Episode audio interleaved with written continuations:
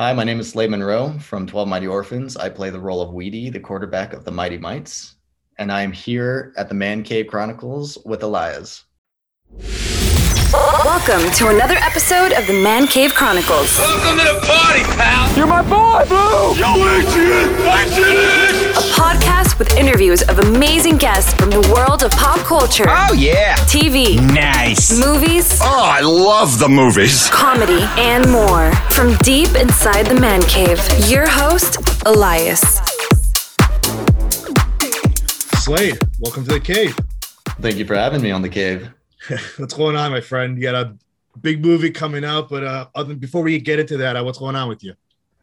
Well, I'm um, currently in Texas. I'm actually preparing for the premiere for 12 Mighty Orphans that is coming out on, on June 7th. I uh, flew in from California, which is my current residence. And um, and so right now, just staying in, in the Fort Worth area with, uh, with my family. Yeah, man. Uh, so I was trying to do some research on you. You're pretty new into the acting world, huh? Yes, this is my first feature film. This is actually my first. Um, this is my first professional work outside of uh, outside of theater. Actually, Wow. So what what made you decide to get into acting? I I think I've had kind of like a performer spark since I was a, a young kid. I, I know that's a little bit cliche to say in in some sense. However, uh, it, it's it's something that I've always wanted to do to be a performer, just because I I like to entertain, and so what brought me into it is kind of a connectivity that I have with other people. It's it's a way of just having chemistry with uh, with people and audiences, just one on ones. Uh, how old were you when you kind of like uh, like like uh, were you, were you watching something on TV also, or like a movie or a TV show, and you were like, man, this is I think this is what I want to do. Well, the first time I ever actually had a moment that made me kind of like spark into that that idea that this was an Mm. obtainable thing that that I could do was I watched Young Frankenstein, um, the musical version of it Oh, wow. at Bass Hall in Dallas with my family. I think I was about four four to six years old or roughly roughly around that time. And that was kind of the moment that I realized that an actor is is someone that that fills a role and um, and it, and that was kind of what planted that seed for me. Uh, where did you grow up? And was there like a community for like theater in your area also? I I mentioned because I heard you mention theater. I grew up in the Fort Worth area actually, which is where where Twelve Mighty Orphans is based around. Um, so the Masonic Home, which is where the orphanage is, uh, where the orphanage is Mm. um, is at. Um, excuse me. The Masonic Home, which is where the orphans live in, reside in, Yeah. in 12 Mighty Orphans, is actually about 20 minutes from where I grew up from. oh wow. And I never did theater really outside of my own high school. So I would go to acting classes growing up uh, outside of my school, but I never I never really branched out until I was about 18 or 19. That's, that's awesome how like the movie's like almost like, you know, like you said, 20 minutes from you. So yeah, let's just jump right into that. Uh, so how did you get involved with this project and how, like how exciting was it filming this? Well, getting into it was I fell in love with the script the moment that I got it. I, I got a summary of it about uh, I, I believe April of 2019. Oh wow. and I read the summary of it, and from from then on, I, I, I it, it took just a few moments for me to realize that this was a story that I knew that I just had to get, and and I, I've always you know worked my hardest when it comes to getting auditions, but this just had a different feeling. This was mm. something that I felt really meant something, and that and that just my passion for it immediately ignited. Wow. And so getting on on set that was a very new experience for me because like I said I, I was familiar with the stage before but only in an unprofessional high school setting and so I was submerged into a phenomenal group of people, a very, very talented cast. and I learned so much from them, stuff that I couldn't do from a movie or or learn from a classroom. It was it was really in the moment, right there, and I had to basically mold myself with these people's acting styles, and that was a an experience that that really stuck with me. Now, uh, when you auditioned, did you go in for Wheatie the role uh, for that part, or was it a different part at first? It's actually funny that you say that. My audition process was a little bit different. Um, so I had received a concussion prior to getting uh, the audition, um, and so when I had um, I had gotten the concussion the day before I had received the audition. No, actually, no, the day of uh, that I received the audition and um, the email had popped up and I saw it, and um, my agent was hosting the casting director at our agency, which that has never happened before. I, I that was that was new for me, and so two days later, I drove down and I actually had the opportunity to audition for two different roles. One was for Wheatie, and one was for the role of Fairbanks, and Fairbanks is a character. He's kind of got like a love interest storyline to him, and uh, Wheatie is kind of like an uh, his whole story arc has him meet up at a crossroads, and I'm not going to say what that is in order to you know avoid spoilers, yeah. of course, but I was really attracted to that. The problem was because of my concussion, I I was struggling to um not to memorize well I, I did have a little bit of a struggle with memorizing the lines. I had a total of 18 pages in order to learn. Oh wow. However um, there was six for fairbanks and there was 12 for Wheatie. And when i went in to the audition i was feeling really fuzzy and well, was kind of kind of struggling uh, along. But i think it really worked in my favor because fairbanks's scene was actually I can't say that either. That's that might be a spoiler too. Um, so I only uh, I ended up only doing Fairbanks, and a few months later, when I had actually thought that I didn't even get uh, get a call back, I did ended up get, getting a call back, and it was for Wheatie and not Fairbanks, and I was so thrilled and relieved. so, so you got Wheatie, and we know you know he's the quarterback in the movie also like any background with like football playing sports how do you like how do you prepare for a role like this so actually i um i played seven years of, of football before i got this role and it was it's kind of an interesting situation because I, I loved playing football growing up. I did. I, it, it would it put me in a group of great guys. It you know it's a physical sport. It uh, it gave me a lot of confidence in myself. Uh, but I came across a crossroads at about my um, when I was about 16 years old, where um, my academics started to split, and I loved theater, I loved football. However, they were at the same time during the day. Mm. And so I had to make the very difficult decision of choosing between the two. And so I, I chose theater.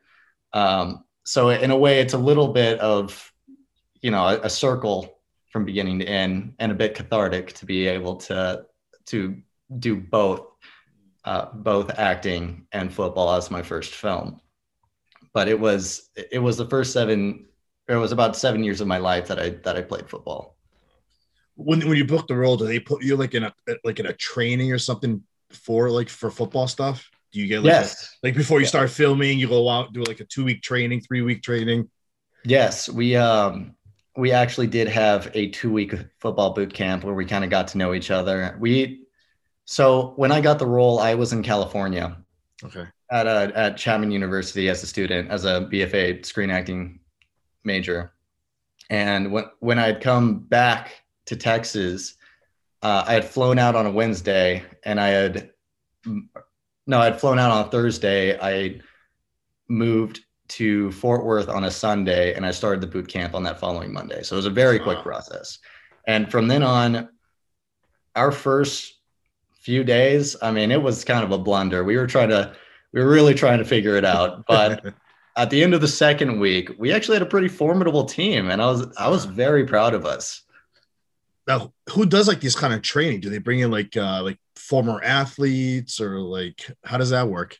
So we had a man named uh, Terrence Troop, which we called TJ. He came in. He was actually a, uh, a the football coordinator on the movie Leatherheads, Okay. which was um, a George Clooney film, and so he came in and he had an assistant, and the two of them worked with us. And it, this man knows everything football. I mean, from the 30s to now, he can probably name every stat of every football Wow. player. That's great. Now, um, so playing this character, like, what was your favorite thing about him? And was there anything that you'd like? Yeah, you're like, uh, I don't know if I liked a certain part of him, or was there anything? Was there anything you would change about him?